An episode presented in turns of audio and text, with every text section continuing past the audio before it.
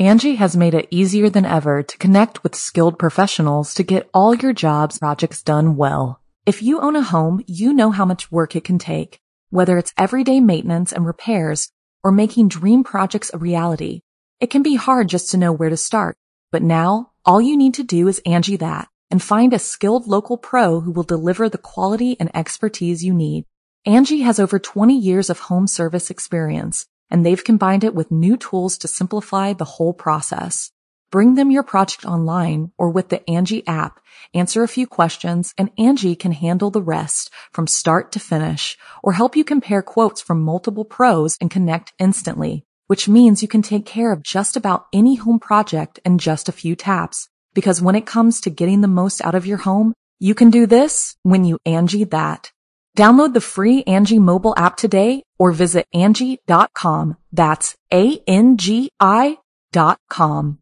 The following program is a production of Chilling Entertainment and the creative team at Chilling Tales for Dark Nights and a proud member of the Simply Scary Podcasts Network. Visit simplyscarypodcast.com to learn more about this and our other weekly storytelling programs and become a patron today to show your support and get instant access to our extensive archive of downloadable ad-free tales of terror. Thank you for listening and enjoy the show.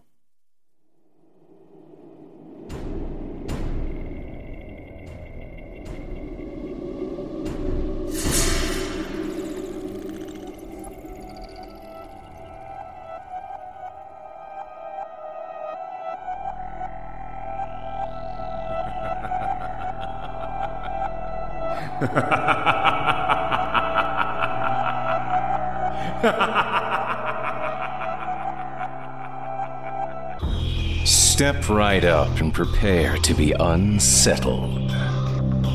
You have left behind your safe reality and fallen into darkness. There is no escape, and there is no reprieve. Welcome to the Simply Scary Podcast, Season 3, Episode 5. I'm Jason Hill, host of the Horror Hill Podcast, and tonight I'll be once again filling in for GM Danielson, who had some very important matters to attend to this evening. I'll be your guide through the twisted worlds and disturbed imagination of author Jim Harberson and Increase Mather. And for our patrons and season pass holders, we offer an additional hour of terror via our production of an epic tale by Martin Hrehor about a man who's discovered the horrifying truth about why we never return to the moon. So take your seats in our theater of the mind and have your ticket ready. Take a walk down the winding wooded trail of terror that is the Simply Scary podcast. The show is about to begin.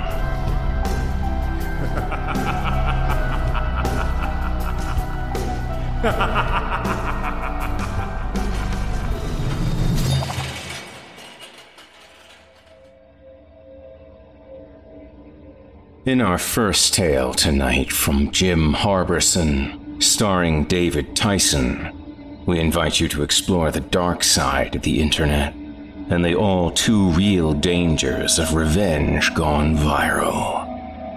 I give to you Making Things Click.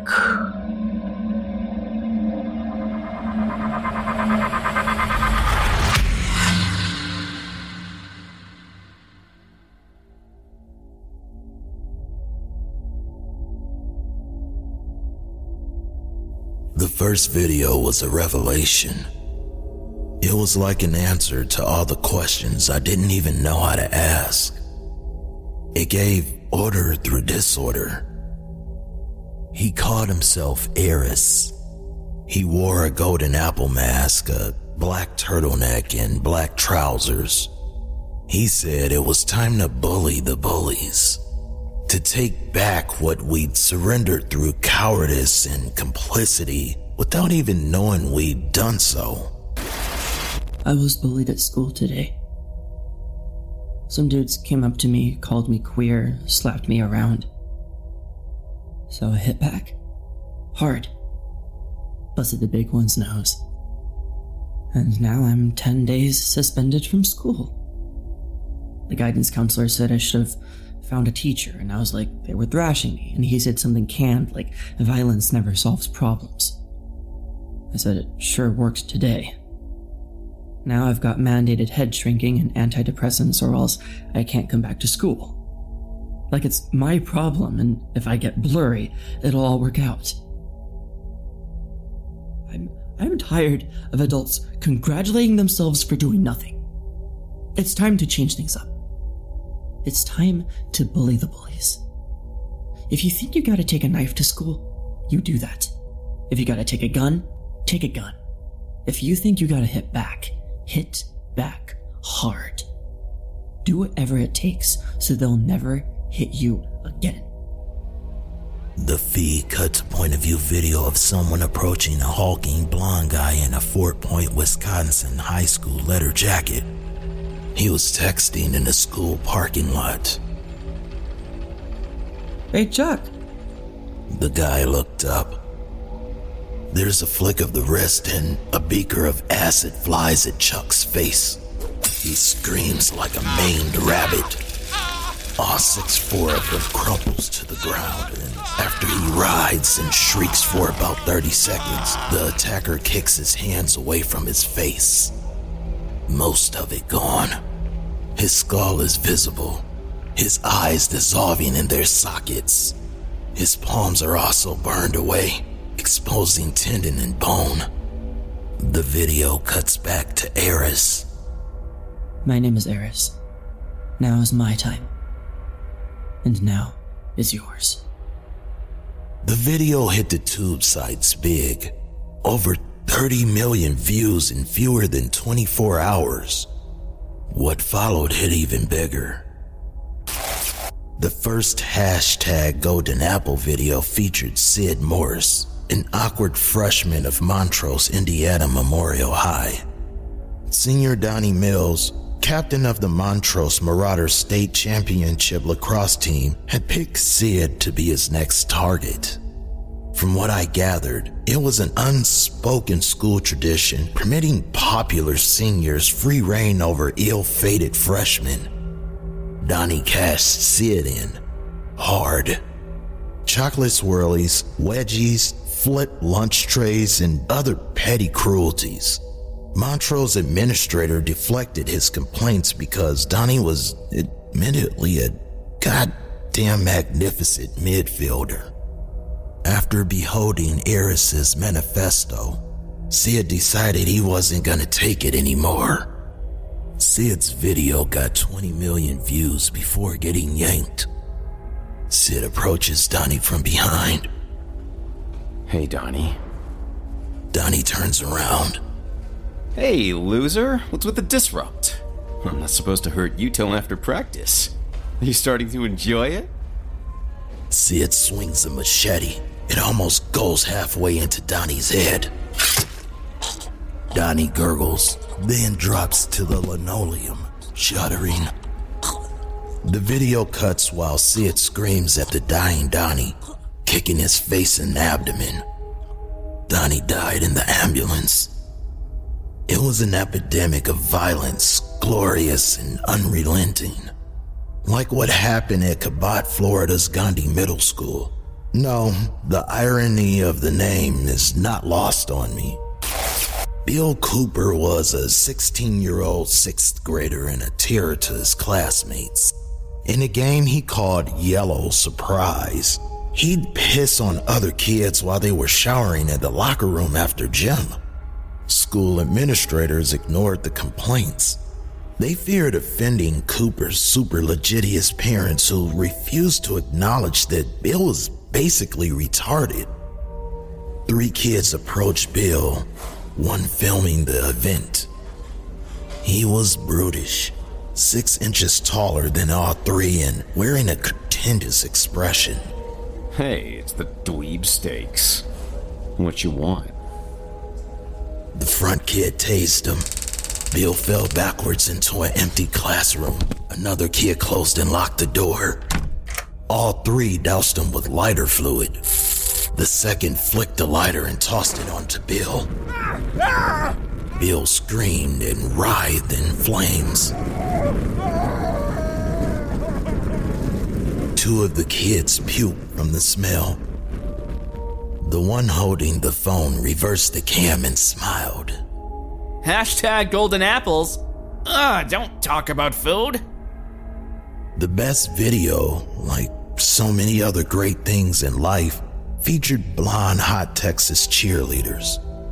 The Lakeview High Longhorn Cheer Squad out of Texas won national championships forever. And like every other ambitious adolescent enterprise, it was fought with darkness. Running it was cheer queen Madison Coyle, a daddy's favorite lipstick thug who publicly shamed the girls too ugly to make the team, which was almost all of them. Two rejects, Shirley Creamer and Helen Janis, borrowed one of those absurdly overpowered six wheel Super Duty pickups and appealed Madison's decision. Shirley drove, Helen filmed. I'm Shirley, this is Helen, and we're Golden Apples. Madison Coyle thinks she runs the school because everybody worships the cheerleaders. She even scotched the Down syndrome kid because it didn't fit their flawless. This is for you, Ellie. The truck burst onto the field. Three and a half tons of oversized Texas justice. 80 miles per hour, right into a teddy splint. Madison splattered across the windshield and into a perpetual vegetative state. Fortunately, none of her organs were left healthy enough for donation. Shirley and Helen then GTA'd the scattering survivors. Helen tallied each victim with the slash and red lipstick on the windshield. They scored 15 before the local police lit them up, thwarting the Thelma and Louise they'd likely planned. Profits aren't profits unless society despises them. That's the whole point. Speaking truth to power.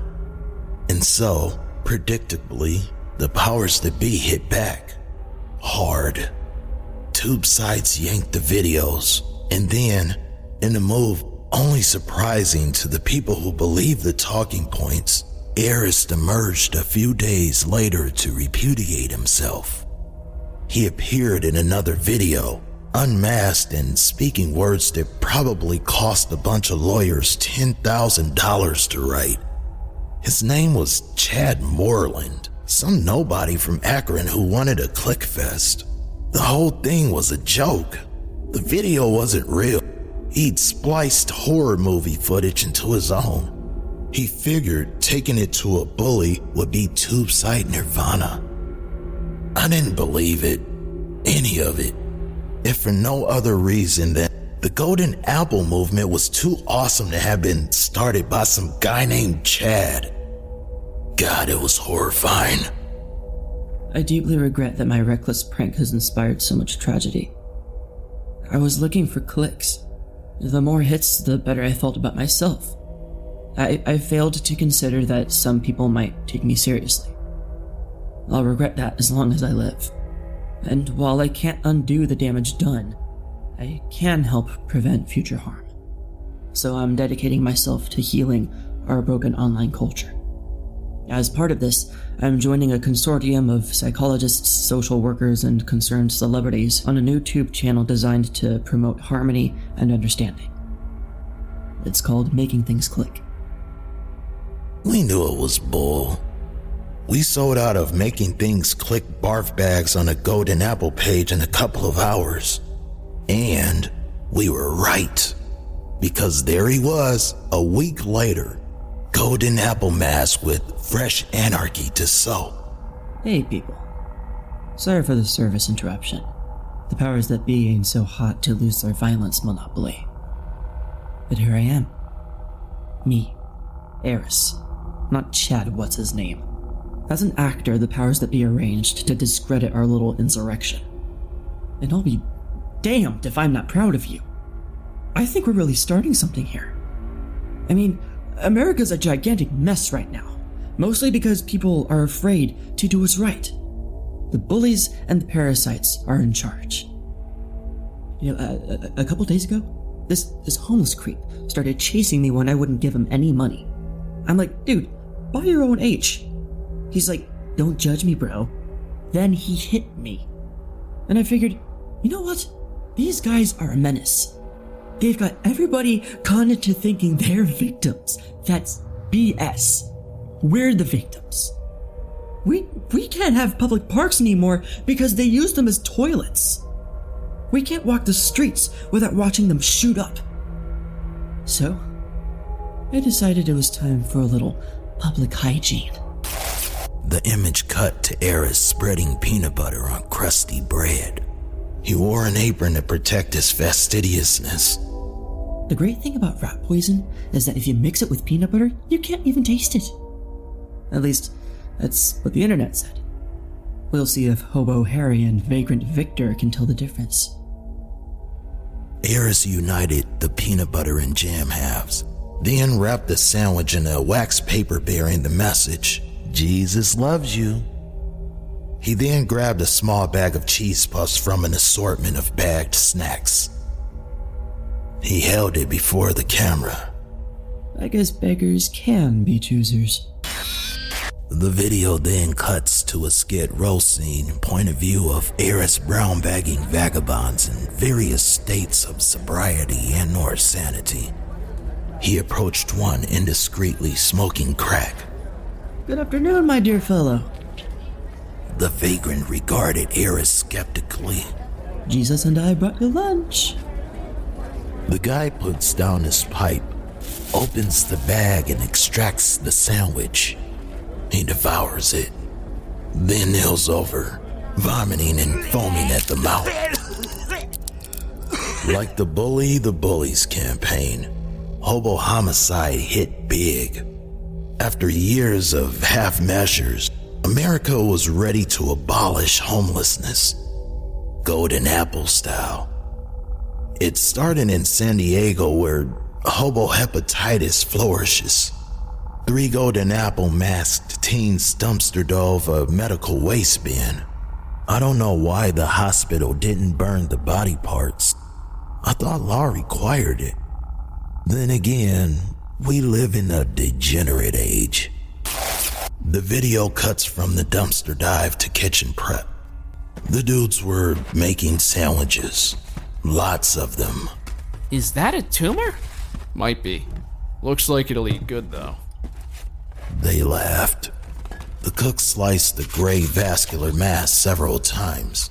He dipped a section into egg batter, then coated it with Parmesan cheese and breadcrumb mixture. He repeated with the remaining sections. It's like chicken parm except chicken free. They laughed again. The cook dropped the breaded cutlets into an oiled pan. They sizzled. It actually smells kinda yummy. What? You want some? The video then cuts to the cook placing an admittedly scrumptious looking cancer slice, now bearing fresh basil atop a provolone skin, onto half a ciabatta. The camera pans back to reveal a hundred sandwiches more. The video at last cuts to the guys, still in mass, distributing sandwiches at a beachside homeless encampment. Don't touch them! They probably have hepatitis. Hepatitis? It's hepatitis, dumbass. Well, now they have cancer too. The final shot shows a blind vagrant gleefully tugging into one of the foiled wrap sandwiches. Barf if you love Jesus, you old soul! A few guys in Missouri went next level. I guess flamethrowers are legal or at least readily accessible to the sufficiently motivated. There was this shanty town in East St. Louis, a warren of bums whose only redeeming function was that they ate enough rats to keep the vermin population in check. Two teens took a lift service to the entrance, They'd attach their phones to the flamethrowers so we can get a first person shooter experience. It might just be the greatest thing to grace the internet. The hobo screamed, the fire running and dropping. This is our parking lot. This is our space. Bully the bullies! I think they got 20 of them before the cops intervened. It was epic.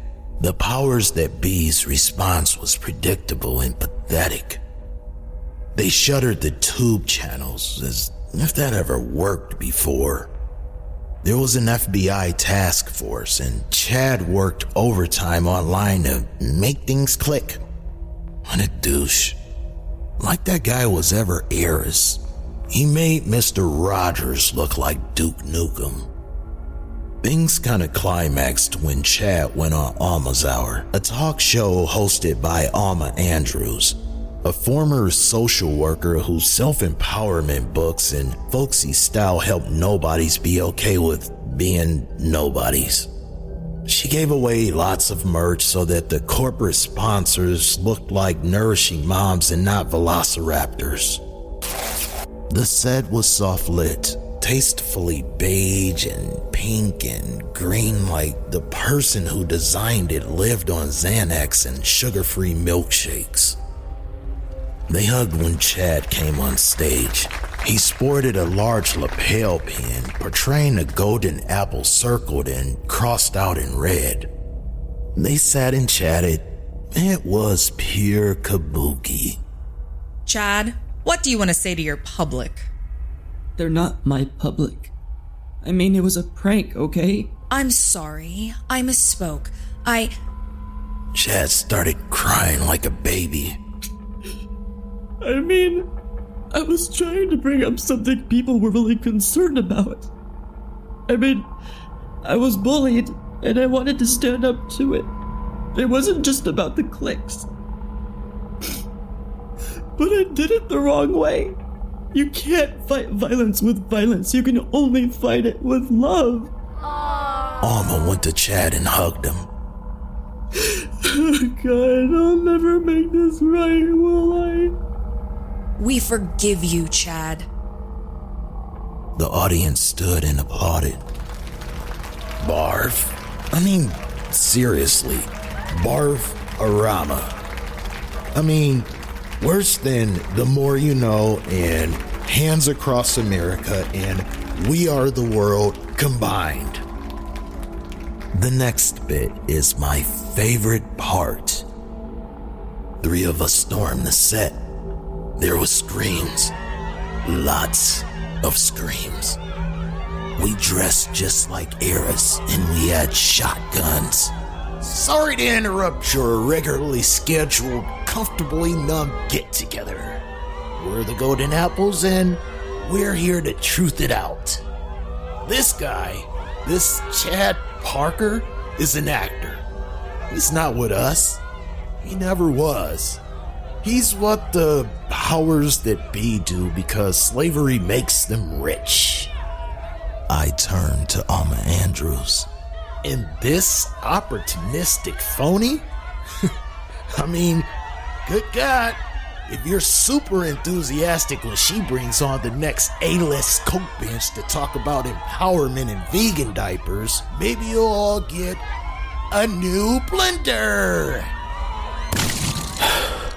Pulling that trigger was a religious experience. Alma and Chad splattered tasteful beige heaven.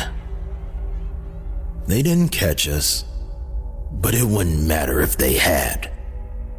Eris's genius was the Golden Apple movement. We are all Eris whenever we want to be.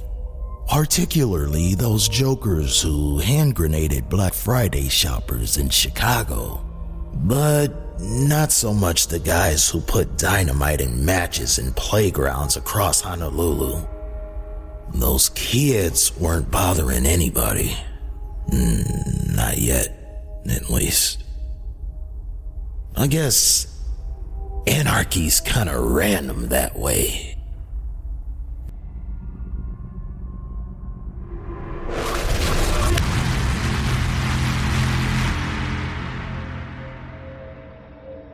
Our second story this evening from author Increase Mather starring Aaron Urdever, concerns 16 year old Martin as he and his family work to dig out a well gone dry, and in the process discover that there are much worse things to fear than dying of thirst. I give you the drought.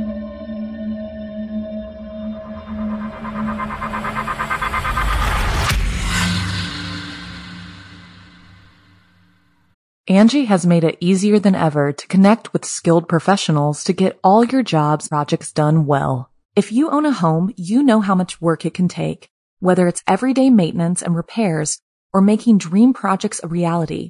It can be hard just to know where to start, but now all you need to do is Angi that and find a skilled local pro who will deliver the quality and expertise you need. Angi has over 20 years of home service experience and they've combined it with new tools to simplify the whole process. Bring them your project online or with the Angi app, answer a few questions and Angi can handle the rest from start to finish or help you compare quotes from multiple pros and connect instantly, which means you can take care of just about any home project in just a few taps. Because when it comes to getting the most out of your home, you can do this when you Angi that. Download the free Angi mobile app today or visit Angi.com. That's A-N-G-I dot com. We dug out the old well when the drought hit. 20 feet deep and bone dry since my granddad was a boy. We just never used it. Never needed to once the city put in the water lines. But this year the spring came and went with no rain. Then the summer, then the county put a water restriction into effect and we had to do something. As farmers, we depended on the income from the corn crops. One lost season and we might not be able to recover. The corn stalks were starting to wilt and we needed that water at least another month until harvest time. It was our only shot. So one hot summer day, my dad and I got to it. I'm 16 but small for my age, so my dad lowered me into the well first. I spent the day digging and my dad hauled the bucket up every time I filled it. My little brother Petey had a plastic red bucket on a rope he would lower, so I filled that too. At six, he wasn't able to help much, but he wanted to try, bless him. Our sister May kept the lemonade coming, and by mid afternoon, I had dug it another 10 feet deep. The next day, we got up at dawn and went to work again, this time with some help. Corn Avery, our neighbor across the fields, had heard from his wife, who talked to my mom, about what we were trying to do. He sent his son Tom, who's a year older than me, to help. That day, we dug another 20 feet, if you can believe it. We'd planned to stop for the day after 15, but we noticed the dirt was getting softer, damp. We knew we were getting close.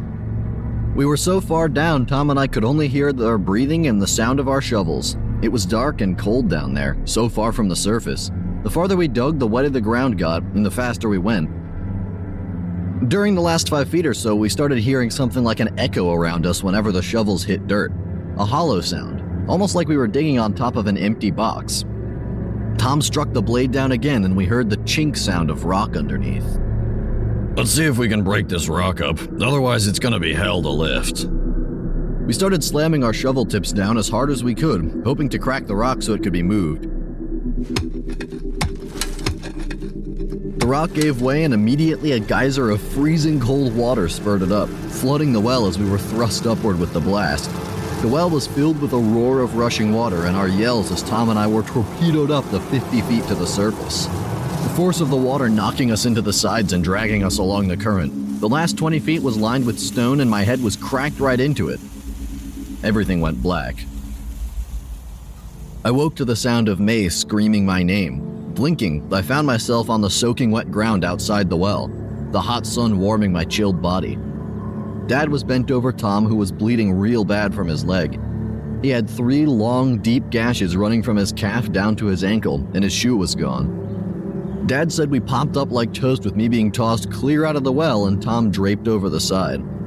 Tom slid back in and Dad had to drag him out, probably cutting his leg up on the stone. Mom came running out and bandaged him up good. Between us, we had a right many cuts and bruises, but we had water, and that was the best thing ever.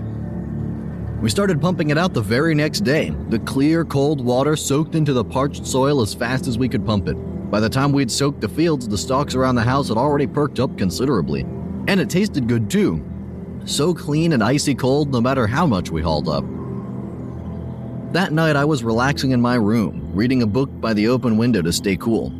It was late, and I was the only one awake, I think. I must have been. As I was reading it, I sensed movement out of the corner of my eye. Looking up, I glanced out the window. Nothing out there but our yard and the cornfield. Back to my reading for a moment, then I felt it again. I caught a glimpse this time. There was a rustling outside, so I knew where to look. There among the corn stalks, movement. Whatever it was, it was big. I knew that much. The way it was pushing the stalks around, it had to be a deer or a man, and we don't have deer around these parts. Slipping away from the window, I reached for my pellet gun and turned off the light. Creeping back to the window, the moonlight was all I needed. I waited, scanning the rows of corn in the darkness, watching for movement. It was closer to the house now and moving fast. I saw the shaking stalks partway in a line headed straight for the edge of the yard. I took aim. I sent four rounds of steel pellets right at it as it emerged. There was a blur of white and a high pitched screech as it dove back under cover. It tore its way toward the backyard where my house cast dark shadows that I couldn't see through even in the moonlight. I jumped out my window and ran after it, rifle in hand. This thing, this creature, it moved fast. I heard a loud splash, and by the time I rounded the side of the house, nothing was there. Just our big open yard surrounded by the corn and the well. It was far enough behind the house not to be in the shadows, and the moon cast a path of silvery light over it, reflecting off the water that still came right to the top no matter how much we pumped. Carefully, I crept closer to peer over the edge. There was nothing there. The water was still and dark, and I couldn't see beyond the surface. I waited, rifle at the ready, but nothing happened. Nothing came out. Finally, I turned to go back inside. It was then that I noticed the ground all around the well was wet. I stayed up all the next night too, watching in case whatever it was came back. There were a few rustles out in the stalks, but nothing big. I shot a few pellets at any that came too close to my side of the house just to be sure. The next day was spent watering and pulling weeds. Our crops were doing really well with the water. The once drying corn stalks had quickly turned to lush green, and our tomatoes were growing at a surprisingly fast rate. Mom even picked some of the largest hand sized green ones to fry up with dinner. Last week, those same ones had barely been an inch or two around. I asked Dad about it. Well, son, the water's probably full of minerals. The way it always comes up ice cold and there's so much of it, I'd bet a dollar to ten that there's a big reservoir under there. That could easily run under the rock bed for miles, carving out natural caves and leaching all the minerals from the rocks. It's no wonder the plants love it. I guessed he was right and left it at that, but I didn't have any appetite for tomatoes at dinner. That night it was pitch dark outside. I was exhausted, so I stretched out on the bed for some rest instead of keeping a lookout. But I kept my air rifle next to me to be safe.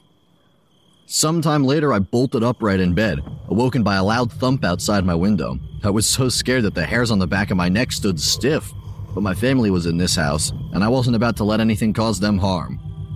Fumbling for my rifle, I crawled across the bed towards the window. Standing now, back pressed to the wall right beside the windowsill, I slowly craned my head to look out.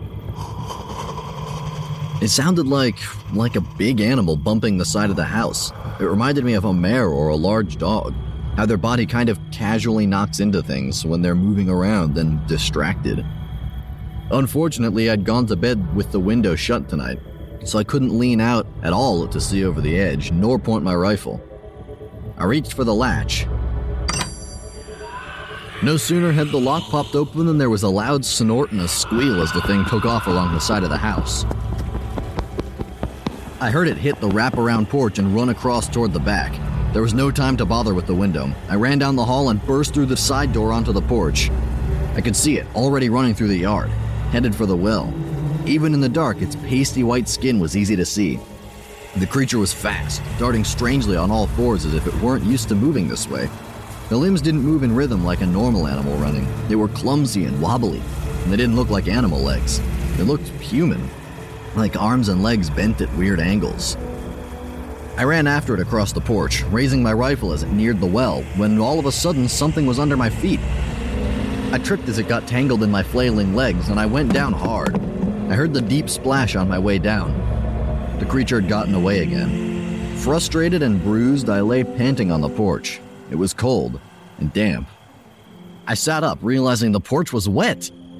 In the moonlight, I could make out a thick trail of darkness that wet the wood. The path stretched all the way to the end of the side porch, where my window sat a few feet further down the side of the house. Leaning back, I could see it went all the way down the other side as well, the dark splotches following the porch as it wrapped around the back. Using my arms to brace myself, I pushed up to stand. My foot grazed something, and I carefully reached down into the dark to find what had tripped me. Holding it up to the light, it was a ripped up tennis shoe. That was last night. Today, Dad, Petey, and I were picking tomatoes together, so I finally told my dad the whole thing. I thought he'd be on my side. We'd go out to the well and drain it, see what was inside, or board it up, something. But he didn't believe me. All right. So you saw a raccoon. That's not unusual. It wasn't a raccoon, it was really big. Okay, a dog then. What you saw was probably no more than a big dog out for a midnight run. Cool, a dog. I wonder where he lives. Probably one of the neighboring farms, son. But, Dad, it wasn't a dog. I tried to explain, but he just wasn't listening. Enough, son. Think about what nonsense you're spouting. He brushed past me, arms full with a bushel of tomatoes for Mr. Avery, who was coming over to look at the new well. It was an especially big bushel, as it was also an apology for Tom's injury. His mom had talked to my mom, who told my dad that the scratches on Tom's leg had gotten infected, and he was laid up in bed all week. But what about the well, Dad? I saw it go in the well. My dad turned and set me with a stony gaze. You watch what you're saying, son. You just watch it. That well has been nothing but a blessing, a blessing we needed. We're damn sure not gonna board it up because some dog went for a swim and you got spooked. You don't go shooting your air rifle at it, and you don't go making up stories. I'll not have you saying these things around your mom and the kids, getting them worked up over nothing. And you at best not say anything around corn either. His wife's already in a bad state over Tom, and they were good enough to help us when we needed it. This nonsense stops now.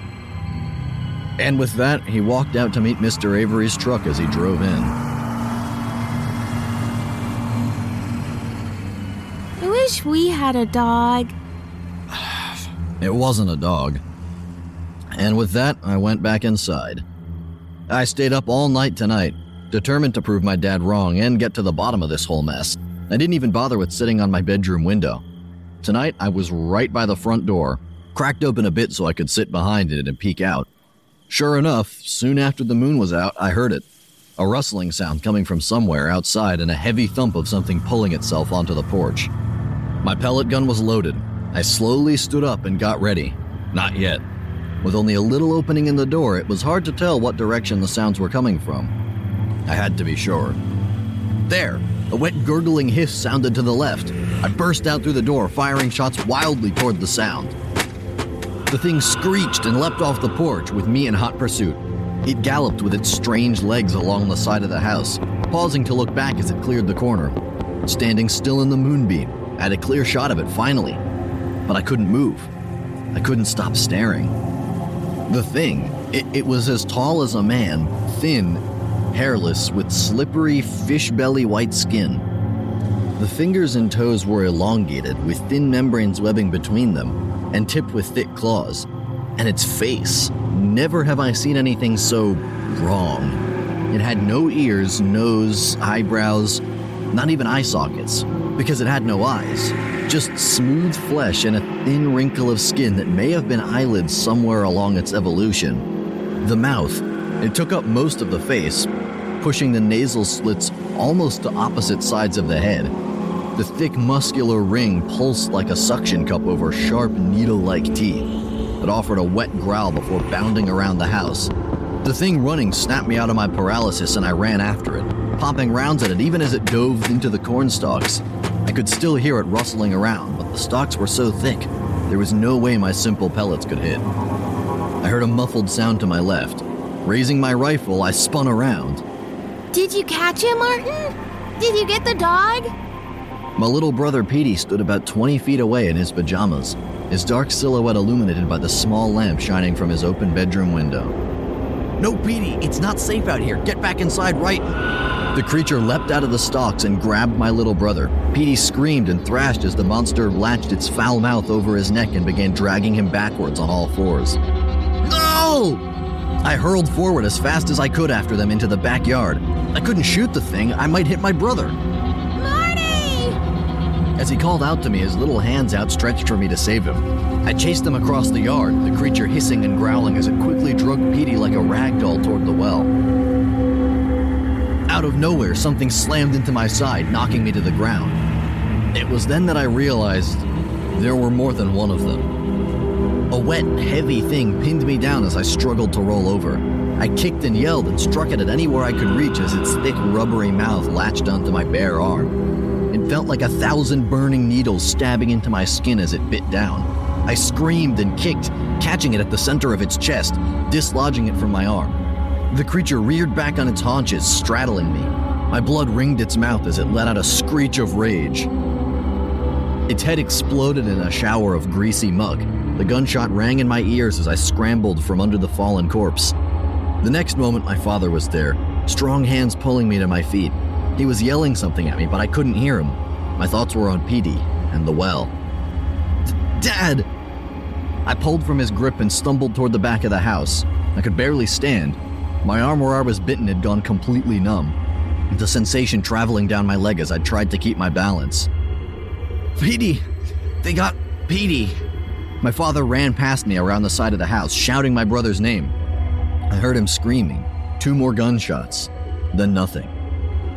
I drugged myself as fast as I could around the house, shouting for Petey, my dad, my mom, anyone to hear me. As I stumbled around the corner, I saw something that will haunt me more than anything I have seen or experienced tonight, or will ever experience for the rest of my life, God willing that I live long enough. Two forms lay together in the grass. One of the creatures blown apart by a shotgun blast, and my father, his throat torn open. On the edge of the well lay my poor brother. He'd stopped screaming now and hung limp, staring ahead at nothing as he was pulled the rest of the way underwater. I collapsed on the ground, crying. I had no more energy, no more fight inside of me. I just couldn't bear it. Little Petey, my dad, I wanted to just lay there and let the creatures take me. I deserved as much. If I'd just shut my mouth around Petey or made my dad stay up with me to see the creatures before they became so bold. Suddenly, my thoughts were broken by the sound of more screaming. My mom, my sister May, they were screaming and calling my name, begging me to get up. I raised my head and struggled to my knees. They were standing, huddled together in their nightgowns, looks of complete horror on their dear faces, except they weren't looking at me or the body of my dad. They were staring towards the cornfield. The cold numbness had completely taken over my left arm and leg, but I crawled forward, dragging the lifeless limbs. I called to them, and soon they were at my sides, pulling me up. I stared into my mom's wide eyed, panic stricken face. We have to get to the truck. As they dragged me along, I could see ripples of water coming up from the well. Hurry! I willed myself to move faster. My mother kept looking over at the cornfields. My vision was starting to blur, but I stared hard and eventually made out the shape of another of the creatures, crouched just behind the first stalks. It was about half the size of the others, and even though it growled and hissed, seemed unwilling to attack without them. We made it to the truck. My mom got in first, pulling me across the passenger side as she took the wheel. My sister slid in beside me. The engine revved, tires squealed and kicked up gravel as we tore down our driveway, headed for the main road. We lived so far out of town. With what gas we had left in the tank, everyone in shock and my wounds still bleeding out, I don't blame my mom for what she did. Not at all. Instead of trying to make it to the town, she pulled the truck into the nearest farm over, about five miles from our house. The Averys. We sped up the driveway, Mom laying on the horn the whole way. It's the middle of the night, but by the time we screeched to a halt right at their front porch, the lights are on in the house and Mr. Avery's at the door looking out. We must have looked like we felt because he immediately moved aside to let us in. slamming and locking the door behind us. They helped me into a chair by the front window as Mr. Avery tried to work out what was wrong with us. We all started talking and shouting at once, desperate to be heard. They came out. Those things! Dad, Petey. A reservoir underneath this whole area. Caves. Caves. The well! They came up from the well! Mr. Avery and his wife stared at me. Everything gone silent. Did, did, did, did you say the well, boy? Mr. Avery stammered as he staggered forward, looking past me out the window. I struggled to turn in my seat to see where he was looking. Out in the yard, there was a huge mound of earth right next to their freshly dug well. The woman gasped and screamed, but I could only stare as a pale, clawed hand reached over the edge. One thing I'll give Mr. Avery credit for is he doesn't waste time. Me, I had to be curious, had to go investigate. But him, he saw that thing crawling up out of the well and he took charge. I think that's what saved us. Move to the back. As he shouted, he looped my paralyzed arm over his neck and lifted me up. We all ran to the back room of the house, Tom's room. Corn tossed me in an overstuffed chair next to Tom's bed in the corner. Then he went to work immediately securing the door. The shock, the blood loss, everything caught up to me and my head began to swim. I turned to look at Tom as I blacked out. How he lay there with his eyes closed and mouth hung open wide, breathing heavily. He was so pale, and all his hair had fallen out. That was an hour or so ago. I'm awake now, writing this. My wounds are bandaged by Miss Avery, and the numbing cold finally seeping out of my system. It hurts to move, the whole side of my body racked with intense pins and needles sensation. You see, they were productive while I was unconscious. The windows have been boarded up, and there's a pile of canned food and bottles of water stacked on the floor. The door is barricaded with a bookshelf, and Mr. Avery leans against it. Miss Avery, my mom, and May sit huddled together on the rug, crying softly. Outside, I can hear the creatures scratching, hissing, slamming themselves against the windows. It won't be long before they get inside the house. Over in the corner, Tom's starting to growl.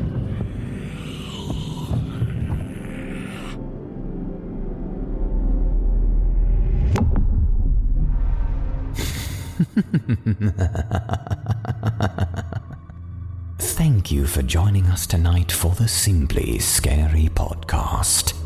If you like what you've heard, and would like to hear a premium extended edition of tonight's episode, which includes two more terrifying tales, visit simplyscarypodcast.com today and click the patrons link in the menu at the top of the screen.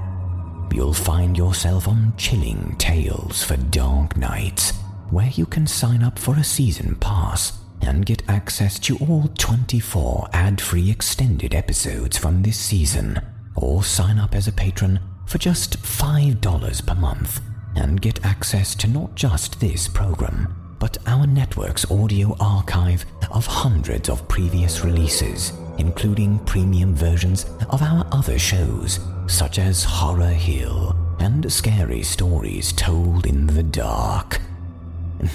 not only that, but you'll be lending your support to this very program and help us continue bringing nightmares to life each and every week. Thank you for your support.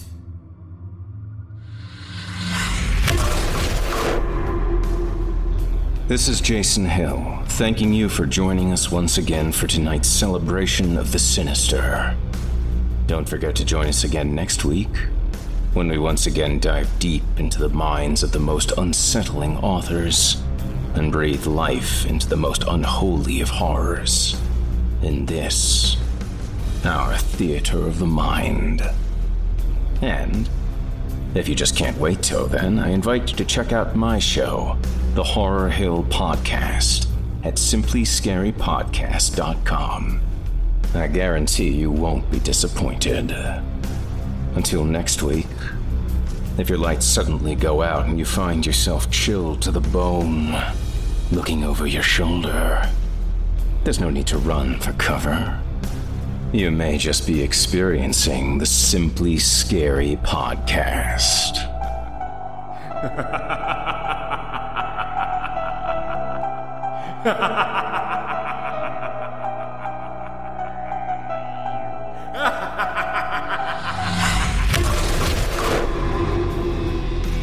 Thanks for listening.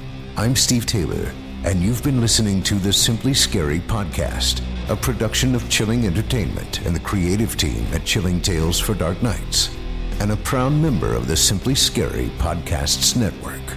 Visit simplyscarypodcast.com today to learn more about our network and our other amazing storytelling programs. Tonight's episode was written by Craig Groshek and performed by special guests Jason Hill, host of the Horror Hill podcast, and Otis Jiry, host of Scary Stories Told in the Dark. Visit us at chillingtalesfordarknights.com today to support this program by becoming a patron. In addition to helping us out, you'll get exclusive access to premium extended versions of our episodes, our audio archive, and ad free downloads of all of your favorite stories, including those you've heard today. The host of the Simply Scary podcast is GM Danielson. Selected stories have been adapted with the kind permission of their respective authors. Original music for the program was produced by Luke Hodgkinson and Jesse Cornett.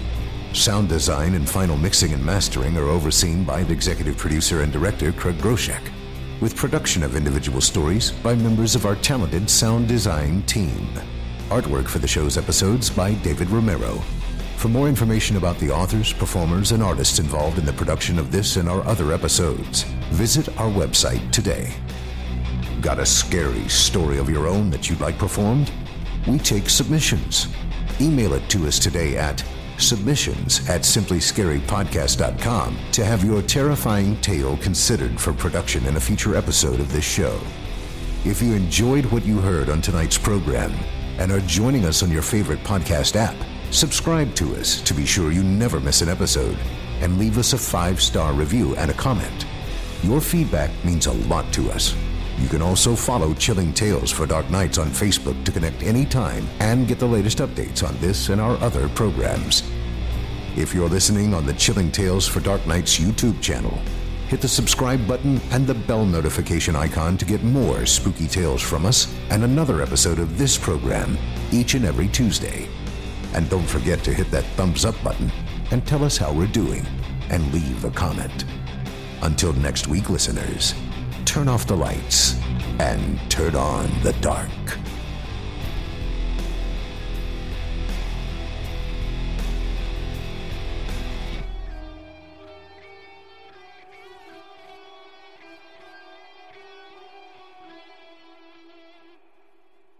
Angi has made it easier than ever to connect with skilled professionals to get all your jobs projects done well. If you own a home, you know how much work it can take, whether it's everyday maintenance and repairs or making dream projects a reality.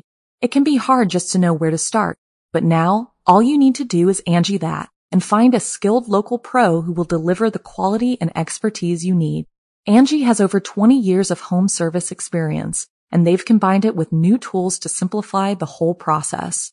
Bring them your project online or with the Angi app, answer a few questions and Angi can handle the rest from start to finish or help you compare quotes from multiple pros and connect instantly, which means you can take care of just about any home project in just a few taps. Because when it comes to getting the most out of your home, you can do this when you Angi that. Download the free Angi mobile app today or visit Angi.com. That's A-N-G-I dot com. With everything you have on your plate, earning your degree online seems impossible. But at Grand Canyon University, we specialize in helping you fit a master's degree in education into your busy day. Your graduation team, led by your own GCU counselor, provides you with the personal support you need to succeed. Achieve your goals with a plan and team behind you. Find your purpose at Grand Canyon University. Visit gcu.edu.